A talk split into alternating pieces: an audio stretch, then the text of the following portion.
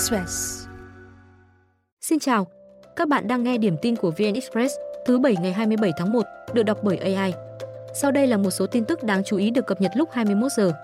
Thủ tướng Phạm Minh Chính vừa yêu cầu chủ đầu tư và các địa phương huy động mọi nguồn lực để đẩy nhanh tiến độ dự án đường dây 500 kV mạch 3 kéo dài tăng điện cho miền Bắc.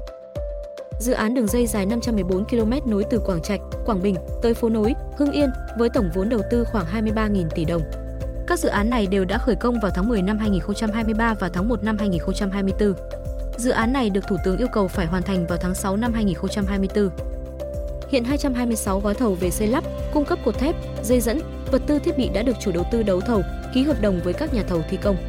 Một số dự án thành phần tiến hành song song giải phóng mặt bằng và thi công. Với dự án này, ông Cảnh cho hay các đơn vị thi công thực hiện theo đúng tinh thần làm việc xuyên đêm, lễ và Tết, đảm bảo tiến độ và chất lượng dự án. Tuy vậy, khối lượng công việc còn lại nhiều, nên EVNPT kiến nghị Thủ tướng cho phép Ủy ban nhân dân các tỉnh chấp thuận chủ trương chuyển đổi mục đích sử dụng diện tích rừng thuộc phạm vi móng cột.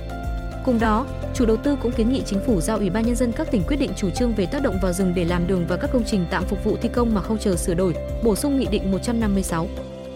Với các địa phương, EVNPT kiến nghị tỉnh Nghệ An, Hà Tĩnh chấp thuận chủ trương chuyển đổi mục đích sử dụng rừng thuộc thẩm quyền của tỉnh trong tháng 1 năm 2024 và bàn giao mặt bằng các vị trí móng, hành lang trong tháng 2. À, Mới đây, Trần Ngọc Dũng từng chơi cho đội trẻ Sông Lam Nghệ An, đột quỵ khi tham gia một giải bóng đá phong trào ở Nhật Bản. Bác sĩ xác định Dũng bị rung tâm thất là tình trạng rối loạn nhịp tim cấp cứu, khiến tim không thể bơm máu như bình thường. Dũng đang ở phòng chăm sóc đặc biệt, đã qua cơn nguy kịch, không phải thở máy nhưng sức khỏe còn yếu.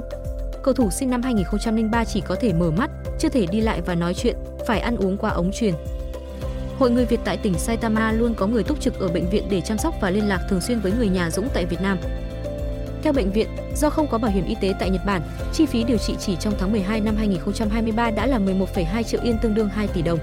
Đến cuối tháng 1 năm 2024, số tiền sẽ tăng lên 16 triệu yên. Vì vậy, nếu tình hình khả quan hơn, anh sẽ được đưa về Việt Nam trước ngày 10 tháng 2. Ngọc Dũng sinh ra tại thị xã Thái Hòa, Nghệ An và gia nhập Trung tâm Đào tạo bóng đá trẻ Sông Lam Nghệ An. Tháng 10 năm 2023, Ngọc Dũng cùng Sông Lam Nghệ An giành vị trí Á quân U21 quốc gia khi thua PVF sau loạt luân lưu. Tuy nhiên, do chấn thương dai dẳng ở cổ chân, anh không còn đáp ứng được yêu cầu chuyên môn tại đội bóng. Đến giữa tháng 11 năm 2023, Ngọc Dũng thanh lý hợp đồng và chia tay bóng đá chuyên nghiệp.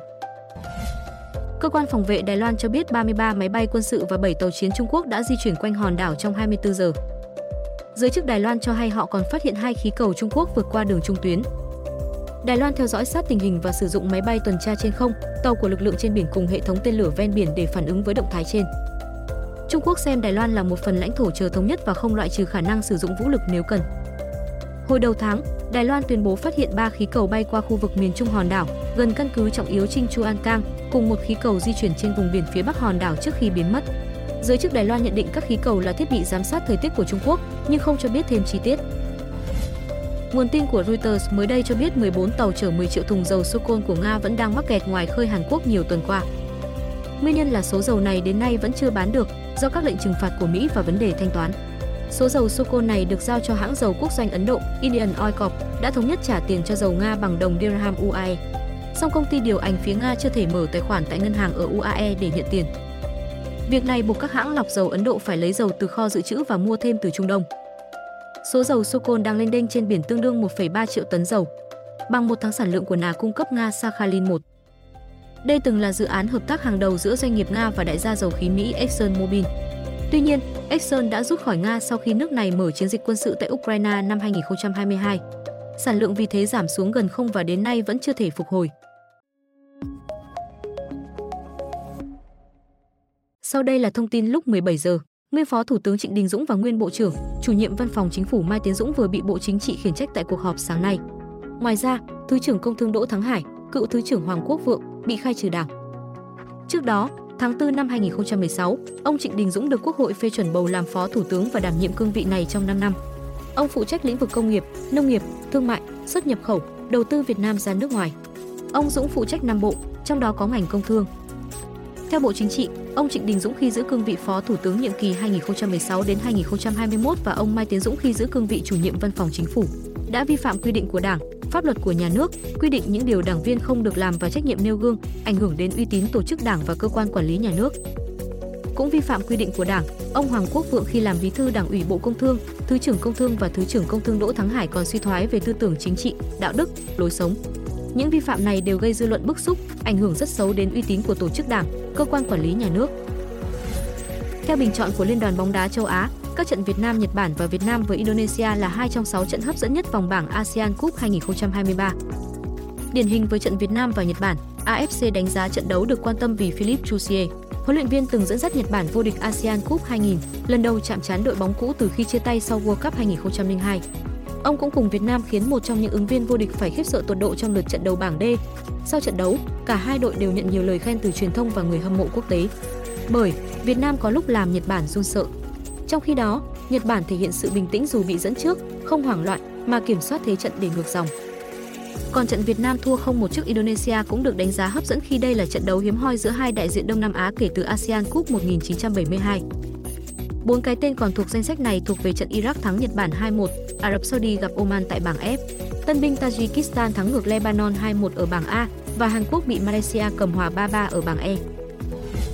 Đại Đức Thích Trúc Thái Minh, trụ trì chùa Ba Vàng, Quảng Ninh vừa bị phạt 7,5 triệu đồng vì vi phạm luật tín ngưỡng, tôn giáo năm 2016 và một số quy định khi tổ chức trưng bày xá lợi tóc Đức Phật.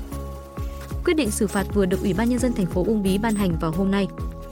Trước đó, tháng 12 năm 2023, chùa Ba Vàng trưng bày xá lợi tóc Đức Phật, được cho là do Hòa thượng Uwipunla, trụ trì tu viện Parami cùng các cao tăng Myanmar rước sang Việt Nam.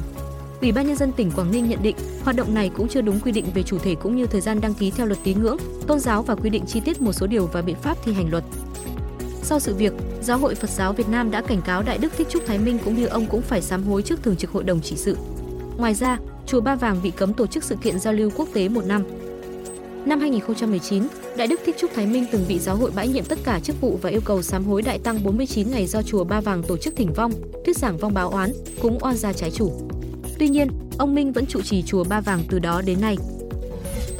23 giờ 30 phút hôm qua, ô tô đầu kéo chở gỗ răm bị lật ở đèo An Khê trên quốc lộ 19 nối hai tỉnh Gia Lai và Bình Định khiến giao thông ùn tắc kéo dài 10 km đến sáng nay. Tai nạn không gây thương vong, song xe nằm chắn đường đèo khiến giao thông tắc nghẽn. Theo ông Trần Thái Hòa, trưởng văn phòng quản lý đường bộ 3.4, sáng nay đèo An Khê mới thông xe được một làn. Lực lượng chức năng đang phân luồng và cầu xe bị lật để giải phóng hiện trường. Đèo An Khê dài 8 km được xem là cung đường nguy hiểm nhất trên quốc lộ 19 khi thường xảy ra sự cố, tai nạn, nhất là vào ban đêm. Hiện, đường đèo đang được thi công mở rộng từ 7 lên 9 mét với tổng mức đầu tư 600 tỷ đồng. Ngoài ra, đoạn đèo cũng được tu sửa hệ thống cầu, thoát nước, chiếu sáng, mở rộng các đường cong, tăng tầm nhìn cho tài xế khi chạy xe qua khu vực. Ủy ban nhân dân tỉnh Lâm Đồng vừa yêu cầu tạm dừng thực hiện dự án mở rộng đường Trần Quốc toàn chạy dọc Hồ Xuân Hương do đang giả soát đầu tư, xây dựng. Nội dung được nêu trong văn bản do Phó Chủ tịch Ủy ban nhân dân Lâm Đồng Võ Ngọc Hiệp ký ban hành vào hôm nay. Trước đó, dự án được Ủy ban nhân dân thành phố Đà Lạt đề xuất hồi tháng 9 năm 2023 với vốn đầu tư 55 tỷ đồng từ ngân sách. Tuyến đường khi triển khai sẽ chuyển mục đích sử dụng hơn 3,3 ha đất phía sân golf đồi cù. Đồi cù rộng hơn 62 ha, nằm cạnh thắng cảnh Hồ Xuân Hương. Đến năm 1994, địa điểm này trở thành sân golf. Đồi là một trong ít địa điểm ở trung tâm Đà Lạt có nhiều mảng xanh, ít bị đô thị hóa, bê tông. Hôm nay, Nga vừa công bố video ghi lại cảnh tù binh Ukraine được đưa lên chiếc 276 bị rơi ở tỉnh Belgorod. Tuy nhiên, cơ quan điều tra Nga không nêu rõ thời gian và địa điểm video này được ghi lại, cũng chưa công bố đầy đủ danh tính những người trên chiếc máy bay này. Trước đó, ông Putin từng nói, Tổng cục Tình báo quân đội Ukraine biết trước việc nước này đang chuyển 65 tù binh Ukraine nhưng vẫn bắn máy bay. Sau động thái này, Ukraine đã bác bỏ những tư liệu trên và cho rằng đây là chiến thuật tuyên truyền chống lại Ukraine. Hiện cả hai nước đã kêu gọi điều tra quốc tế về sự việc, cũng như mở cuộc điều tra hình sự xoay quanh vụ rơi máy bay 276 chở tù binh Ukraine. Quý vị vừa nghe điểm tin ngày 27 tháng 1. Xin chào và hẹn gặp lại.